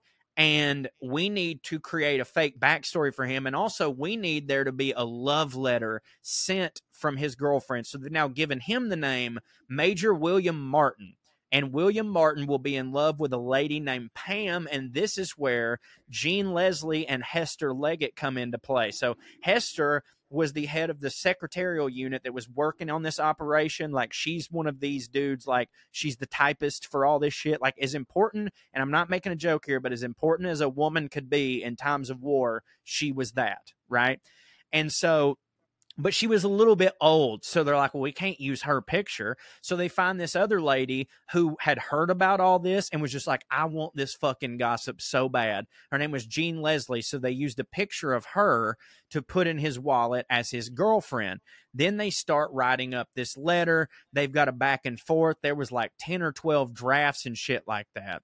So they decided that what would be best was for this false information to be conveyed in a love letter instead of an actual military document because that would look too on the nose. And they were like, and also a guy with this rank probably wouldn't be traveling with an official sealed document. But if him and his girlfriend just happened to be talking about the fact that they wanted to go to Sicily, that would make more sense. And by the way, Ewen Montagu uh, and Jean Leslie, the guy that was running this Colin Firth character, they they ended up like role playing this to death, and they ended up in an actual relationship while they were faking being Martin and Pam. Right. So nice. yeah, very nice. Uh, so another thing that happened was the secret Nazi folk uh, found that picture and recognized the girl from it as someone who worked in that office and came and threatened to kill her if she didn't like explain all the shit that was going on. So she did, but luckily all this shit had gone down and worked before that, or they were able to apprehend that guy. So basically, the canister, they put this dude in a canister. They've got this special ink that they had to use so that when the letter was in the water, it didn't run, but also didn't look like secret agent ink. So it's this whole fucking thing. Uh, the canister was discovered. He's in a canister by Spanish fishermen. The Spanish authorities took possession of him. They hand him over to the Germans. The false documents reached the Germans and actually hit fucking Hitler's desk. And he was like, oh my God, they're actually doing it. They're, they're going to Greece and Sardinia, these motherfuckers. So they pull troops out of Sicily to go to Greece and Sardinia. And then as soon as that happened, the fucking allies go to Sicily, take it back over. And this was one of the most important things that ever happened in World War II. It almost guaranteed victory. It turned the tide completely, and it was successful. Um, one last thing on this Major Martin, who was the Glyndwr dude, the, the homeless man that was dead, they buried him in Spain. And they buried him under his military name because that's all they knew of him. For 50 something years, all of this was classified. And as soon as it got unclassified, they went over, British intelligence went over and amended his grave to give him military honors, bury him with military honors, and have it marked on his grave that he served as Major Martin in World War II and was an intricate part of the Allies achieving success. Well, that's a lovely gesture. Yeah. So that's that's Operation Mincemeat, man. They fucking did it. They fooled Hitler. Uh, there were several times where it looked like it wasn't going to happen, but as I heard on a podcast that I was listening to called "The World's Greatest Con," uh, there was an episode about this. They were talking about how um, humans aren't conned because they're stupid. Humans are conned because they're conned, and it, uh, humans are humans are conned because they're human. And at this moment, the perfect thing that they did was that they the information that they gave Adolf Hitler was exactly what Adolf Hitler wanted to believe. So he believed it because he needed it so badly. So right. it was just all fucking perfect. Uh, there was also a couple things in there about they uh, they had this like uh, Indian dude that they were getting information from, but he wouldn't give them information unless one of the boy soldiers jacked him off. But I forgot to get into that. But uh, yeah, that's uh, that's Operation Mincemeat, Trae. Pretty wild. Yeah. Sorry, I, I wild stuff. I blabbed for a long time. Do you have time for a couple airmails? Yeah, I got time for a couple of them. Okay. First off, we've got Louise. Inquiring minds want to know how many minutes after recording the coronation episode did you stop and whop yourselves upside the head as you remembered that the old guy in the funny hat is not the Archduke, but the Archbishop of Canterbury? Um, I didn't realize it at the time, but I was told on Twitter. So there you go. Me being stupid. Uh, this it's is from this is this is from Justin. Uh, subject line POA Discord is starting to be active. We've known about this, me and Trae, but we don't know anything about Discord. So please help everybody. If you could, apparently, if you go to Discord, if you could, please share this with the POA community. We've been playing with the AI art and coming up with merch ideas. Plus, I've set up a bot to post every new episode. It's a really good way to connect with the audience and possibly get ideas. Um, so apparently there is a putting on airs Discord. So go to putting on air or go to Discord, type in putting on airs, and there's a thing. I don't know how I feel about the AI art, but it all sounds pretty cool uh, to me. Uh, subject line. Discord at all? Me, I haven't the app, but I don't. I haven't fucked with it in a while. So type in putting on airs, see what happens. Uh, Nothing. I mean, I went, I don't know much about Discord. I've been added to communities. Maybe, maybe I'm supposed to do it this I way. think No, they added me server. and I accepted it, and they've added you and you didn't accept it. Is what they say. What? I mean, I haven't gotten any kind of. So you're saying you're already on? They the- said that I accepted it, but I don't remember doing that, which means they sent it to me when I was drunk and I clicked something. You know what I mean? I haven't gotten any kind of. I mean, not on my Discord app or anything. It doesn't matter. Whatever. We'll Yeah, whatever. figure it out. We'll But I- figure I, it out. definitely Did, I definitely did not. I do think that Discord could be an important thing for the show. Um, Yeah, I agree. We should figure it out. I, what the fuck is going on? It, it doesn't matter. Go ahead. Subject line dildos and finger banging hysterical women. Gents, Yeah. love your show. Being the South African equivalent of a redneck, a boer, a boer, not a ruinick. I feel you guys big time. Your show hits good. Heard you mention doctors trying to calm women down by giving them orgasms a couple times now. Look into the fancy doctor Henry Havelock Ellis. I only know about him because I lived in a house he lived in in London, UK. Keep the crazy Venn diagrams coming, boys. P.S. I don't reckon you're drinking near enough corn liquor during the shows. Fucking love this guy. Uh, let's see. Thanks for the shout out. Super random insert in the middle of the podcast where Trae shouted out my hometown of Racine, Wisconsin. I don't think we're the home of the world's largest marble, though after was- 98 seconds. yeah. I was just hitting. Yeah, go ahead. Though, though after 98 seconds of looking on Google, I couldn't really find where it is or if it even exists. Though, although I don't think this mythical marble lives here, I also can't completely rule it out.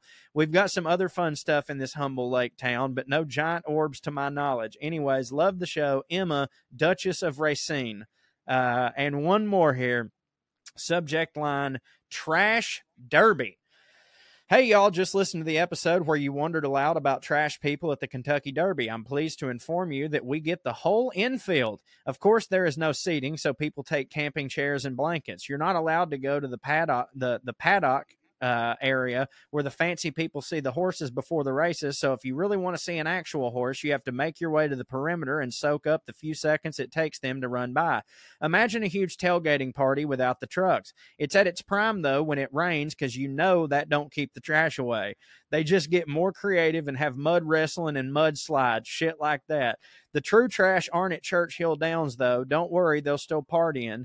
Within a mile or so of the track, you'll find them having street parties, selling parking spots in their yards or barbecue out of the back of their trucks.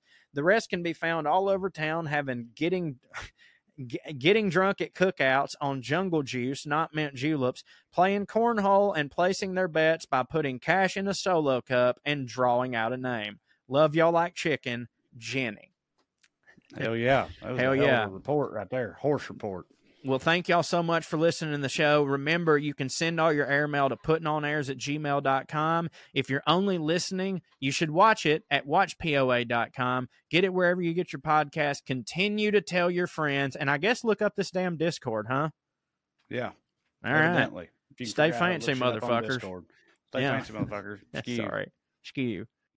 Skew. Here's Lydia Loveless. One, two, mm-hmm. three, four, one, two, three, four. Royalty and rednecks are alike. They both like cutting and picking fights. Biscuits and baked beans where they don't belong. Sit on down with Corey and Trae and learn some fancy shit today. We'll laugh a little even when they're wrong. They'll take you to a magical place where if you call someone a cut, nobody cares. They keep it debonair at putting on airs. putting on airs, putting on airs.